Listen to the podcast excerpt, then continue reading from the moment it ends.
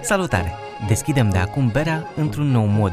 Dacă până mai ieri spuneam povești cu gust, începem de acum să analizăm în detaliu ce avem în pahar. În fond, scopul nostru este să nu ne pierdem la raft când vrem să alegem berea potrivită pentru mâncarea noastră preferată.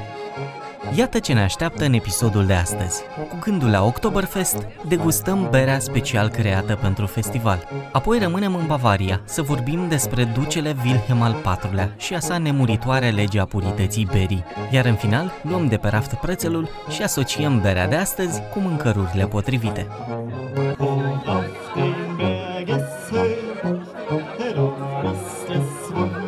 Wir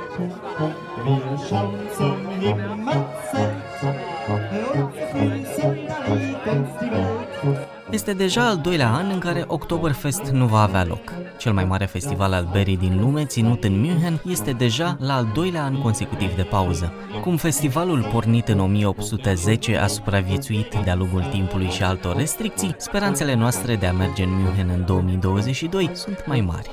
Așadar să nu ne întristăm și să deschidem o bere Oktoberfest. O bere dintr-un stil care poartă denumirea festivalului apărut în cinstea căsătoriei regelui Ludwig I al Bavariei cu prințesa Therese von Hildburghausen. Prințesa a fost cea care a denumit sărbătoarea Oktoberfest, iar de la an la an, festivalul a devenit celebru în toată lumea. Regulile Oktoberfest spun că numai berea din München poate fi consumată la festival, preparată în conformitate cu legea locală din 1487 și legea germană a purității berii din 1516, la care ne întoarcem în curând. Așadar, vorbim de un stil pregătit special pentru a fi consumat la festival, cunoscut și sub denumirea de Festbier, asta din 1990 încoace. Până atunci, Merzen era stilul fanion al Oktoberfest, cu aromă de malț, cu note de caramel și foarte puțină amăreală de hamei, aproape deloc, pentru a se potrivi de minune cu atmosfera de festival.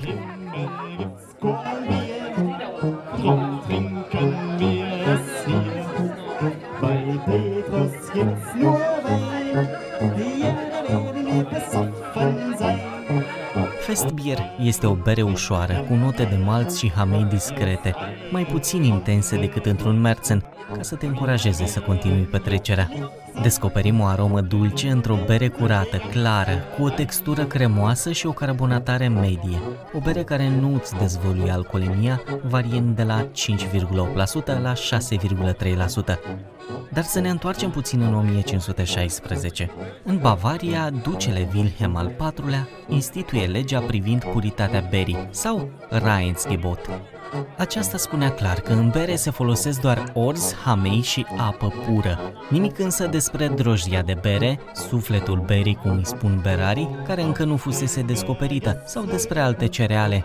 Momentul apariției legii în 1516 este demn de luat în calcul, pentru a îmbunătăți calitatea berilor din perioada respectivă, dar și pentru a evita un conflict cu cei din panificație, berea a fost limitată la un singur tip de cereale, orzul. Mai târziu, în 1906, a devenit lege națională în Germania.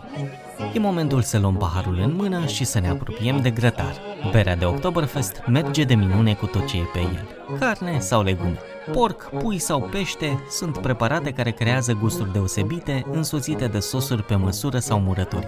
Acum, între noi fie vorba, orice bere bavareză care nu merge alăturat unui preparat de porc nu e bere. De asta toate berele germane nu se abat de la regula asta. Revenind la legume, ardeii copți pe grătar sau zucchini ori ceapa caramelizată la jar vin să completeze aromele dulce ale berii. Ne ajută consistența ușoară care contrastează cu grăsimile pe care le întâlnim în mâncărurile grele de porc sau pui.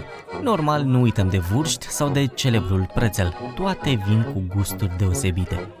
Acum cu masa întinsă și cu paharul aproape gol, e momentul să savurăm pe îndelete până data viitoare berile de tip Fest Beer Oktoberfest. Sfatul meu, luați vreo două, trei asemănătoare din același stil și comparați-le. Poate veți avea surprize să vă placă una pe care o credeați altfel. Încercați stiluri variate și diferite asocieri cu mâncăruri cât mai neobișnuite. Până data viitoare, savurați berea cu gust. Danke. auf den